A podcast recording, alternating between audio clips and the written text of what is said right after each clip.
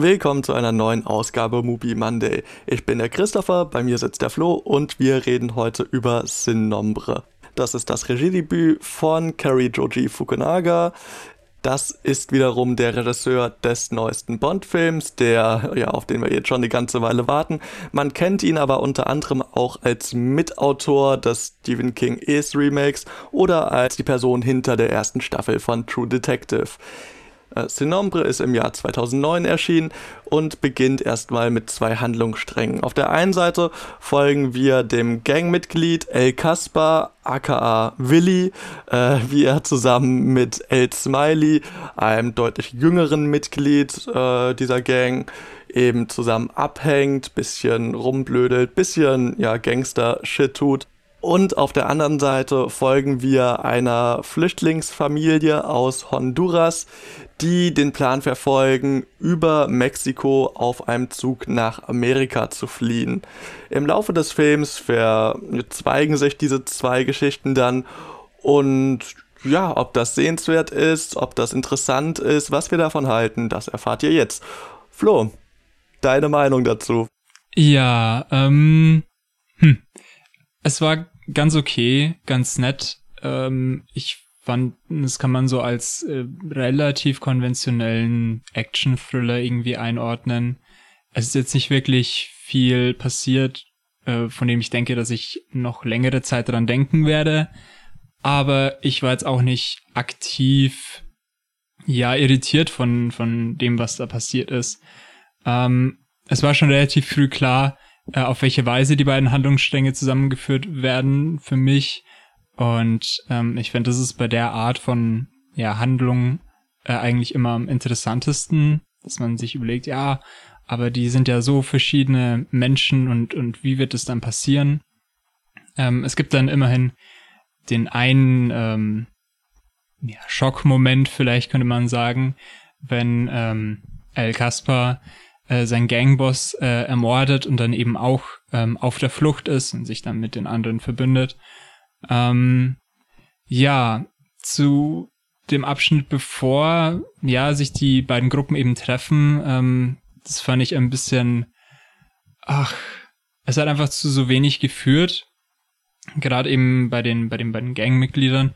Man folgt ihnen einfach so ein bisschen, ja, mit, wie sie einfach nur abhängen und nicht wirklich was tun. Und dann äh, wird äh, El Kaspers Freundin vorgestellt, ähm, die flirten so ein bisschen, ja, rum, ohne dass wirklich mh, hm, eine glaubhafte Beziehung vermittelt wird. Und dann muss natürlich die Freundin ähm, relativ, also doch ziemlich früh eigentlich äh, getötet werden, dass El Kaspar eben ja entwurzelt ist und ähm, ja einfach, dass dass er dann irgendwas machen kann. Und das war einfach es hat mich ziemlich gleichgültig einfach zurückgelassen, weil sie, also die Freundin von Caspar, nicht als Charakter wirklich glaubhaft oder oder mit viel Sympathie äh, ja ausgestattet wurde. Und es mir dann eigentlich ziemlich egal war, wie sie dann gestorben ist. Und mir ist auch ja mehr oder weniger ziemlich egal war, wie Caspar äh, sich damit fühlt. Ähm, vor allem, weil dann der restliche Film auch ja dieses Setup eigentlich nur dafür benutzt, dass er dann traurig und gebrochen ist und das einfach, ich weiß nicht, mir hat da einfach irgendwie eine intelligentere ähm, ja, Herangehensweise zu so einem doch recht klischeebeladenen ähm, Handlungsablauf gefehlt. Ja, wie ging's dir mit dem Thema?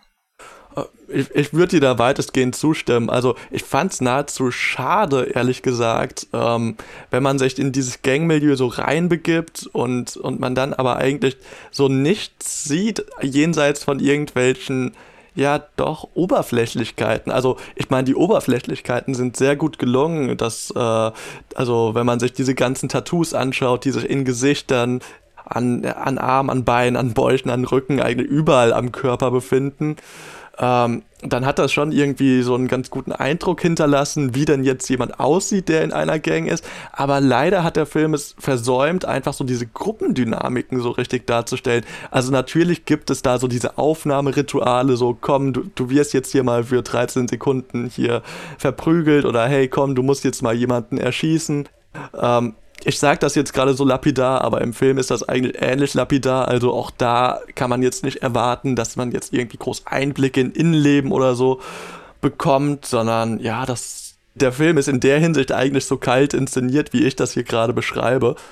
Und ja, gerade so diese Gruppendynamiken sind eigentlich sehr schade, dass die nicht weiter aufgegriffen werden. Gerade da wir ja in Form von El Smiley eben dieses, dieses Kind haben, das die Welt eigentlich nochmal mit anderen Augen sieht, wo man denkt, so ja, jetzt kann man hier zeigen, wie, ähm, wie es in diese Gruppe aufgenommen wird, wie hier irgendwie so hierarchische Unterschiede bestehen und so weiter. Aber das alles passiert auf so einer unglaublich platten und plumpen Art, dass, äh, ja, dass da eigentlich wirklich wenig hängen geblieben ist. Gleichzeitig hast du ja die Frauenfiguren angesprochen und da könnte man jetzt mal ganz böse sagen, also ich finde, mit dem Film kann man sich eigentlich ganz gut um neuen, äh, als neuer Regisseur für einen Bond-Film bewerben, weil, äh, also ich sag mal, Frauen sind ja eigentlich auch nur dazu da, um dem Mann irgendwie im Weg zu stehen oder dafür zu sorgen, dass halt irgendwelche Probleme äh, erzeugt werden oder eben dann doch äh, als ja, als begehrenswert betrachtet werden könnten. Und viel mehr ist da eigentlich nicht. Ich weiß, die neuen Bond-Filme brechen damit so ein bisschen äh, mit dem Ruf der alten Filme, aber ähm, ja, das sei jetzt einfach mal so gesagt.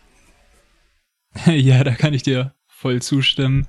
Ähm, ich fand es eben auch ein bisschen bedenklich, ähm, dass diese Gruppendynamiken so oberflächlich behandelt waren, weil ich das irgendwie so als ja Kern vom, vom Film ähm, jetzt auf einer thematischen Ebene ja, empfunden habe. Also ich hatte den Eindruck, dass es in dem Film vor allem um Familie gehen soll. Ähm, so zum einen eben diese ähm, Gang-Mentalität, dass man ähm, überall seine Brüder dann findet und ähm, niemals auf sich allein gestellt wird, was aber natürlich nur so als Fassade dient, ähm, weil bei der ersten Gelegenheit eben ja dieses Vertrauen gebrochen wird und ähm, wenn man sich eben gegen die Gang stellt, dass dann, na, man kennt es ja, ähm, dass sie ihn dann jagen.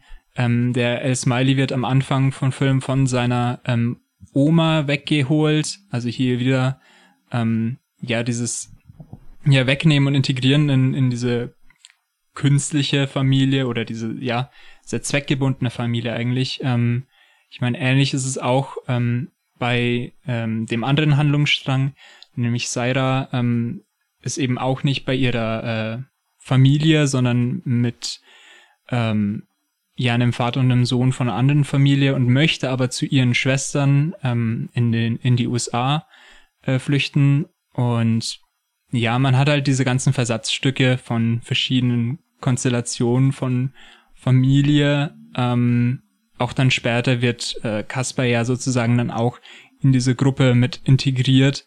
Aber mh, mm, ja, das wurde auch nicht wirklich weiterentwickelt.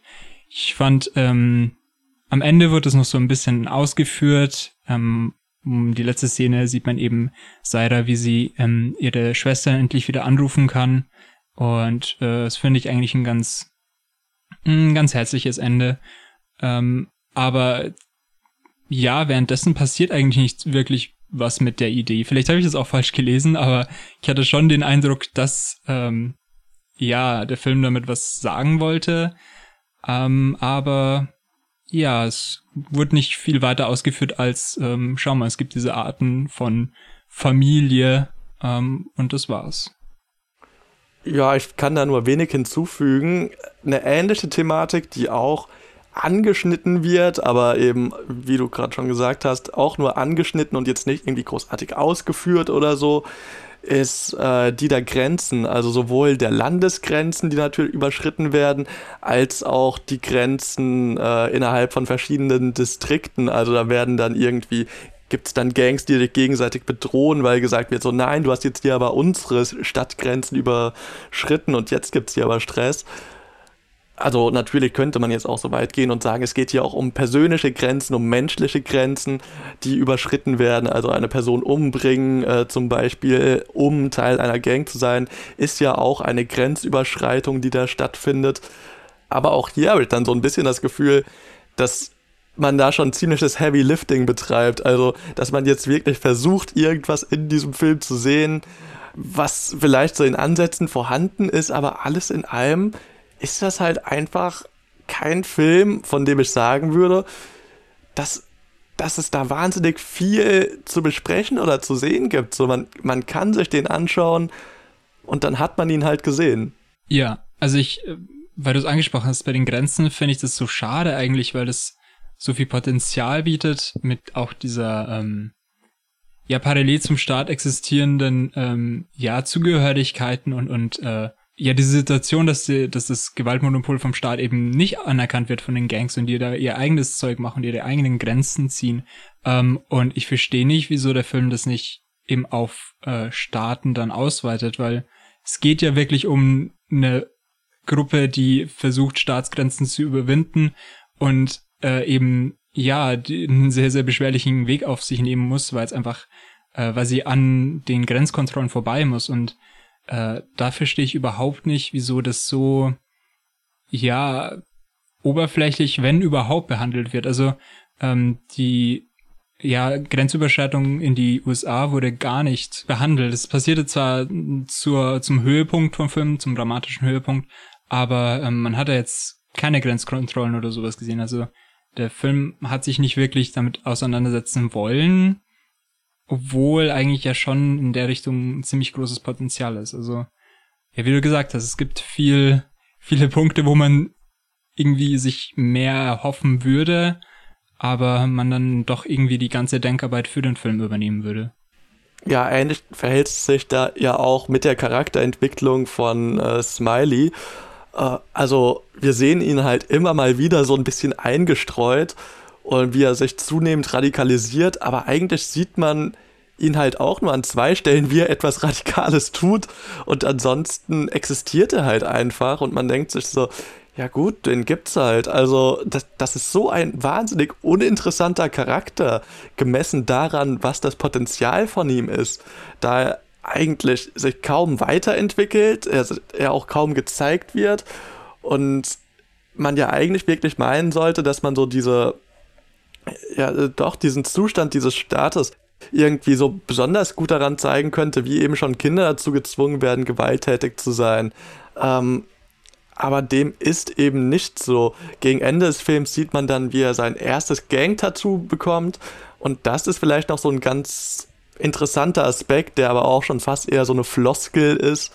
Und zwar, das ist natürlich das nicht der eigenen Haut entkommen. Also, wie alle, alle diese Gangmember sind tätowiert bis zum geht nicht mehr.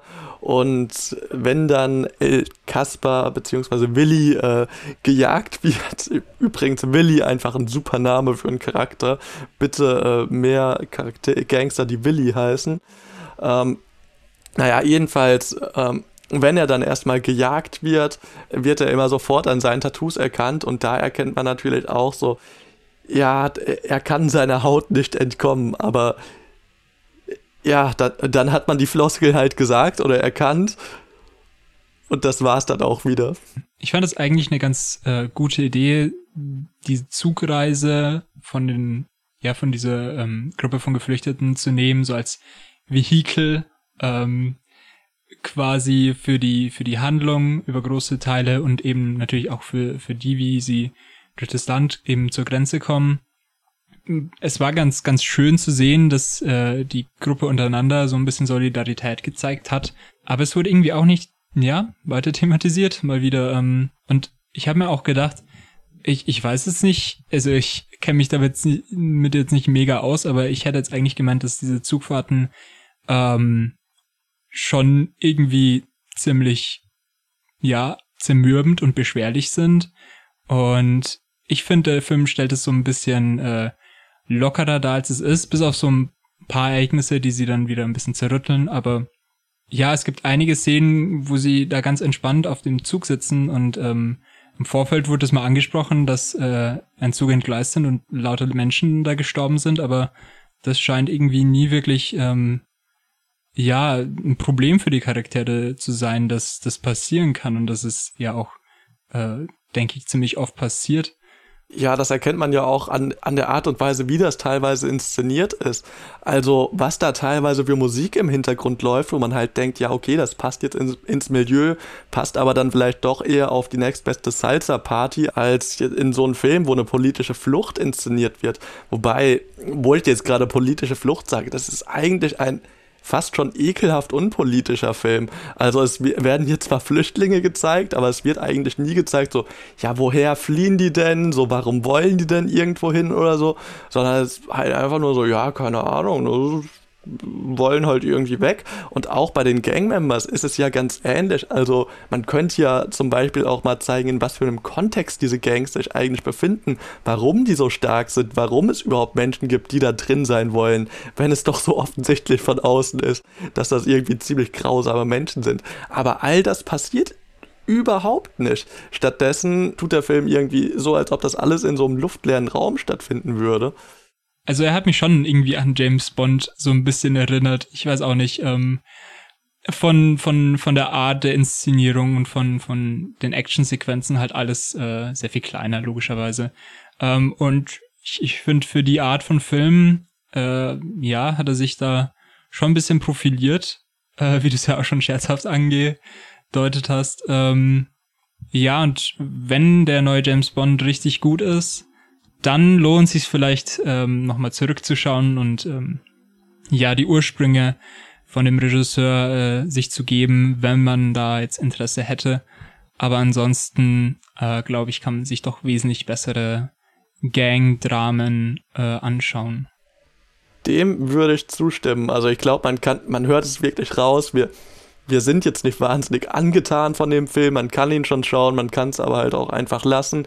Ich persönlich würde dazu äh, raten, sich stattdessen einfach City of God anzuschauen. Das ist der deutlich bessere Film, der sowohl diese Gruppendynamiken als auch den Raum, in dem das Ganze stattfindet, deutlich besser inszeniert und vielleicht ja und doch auch die, sogar die besseren Action-Szenen hat, obwohl ich das nicht mal als Actionfilm bezeichnen würde.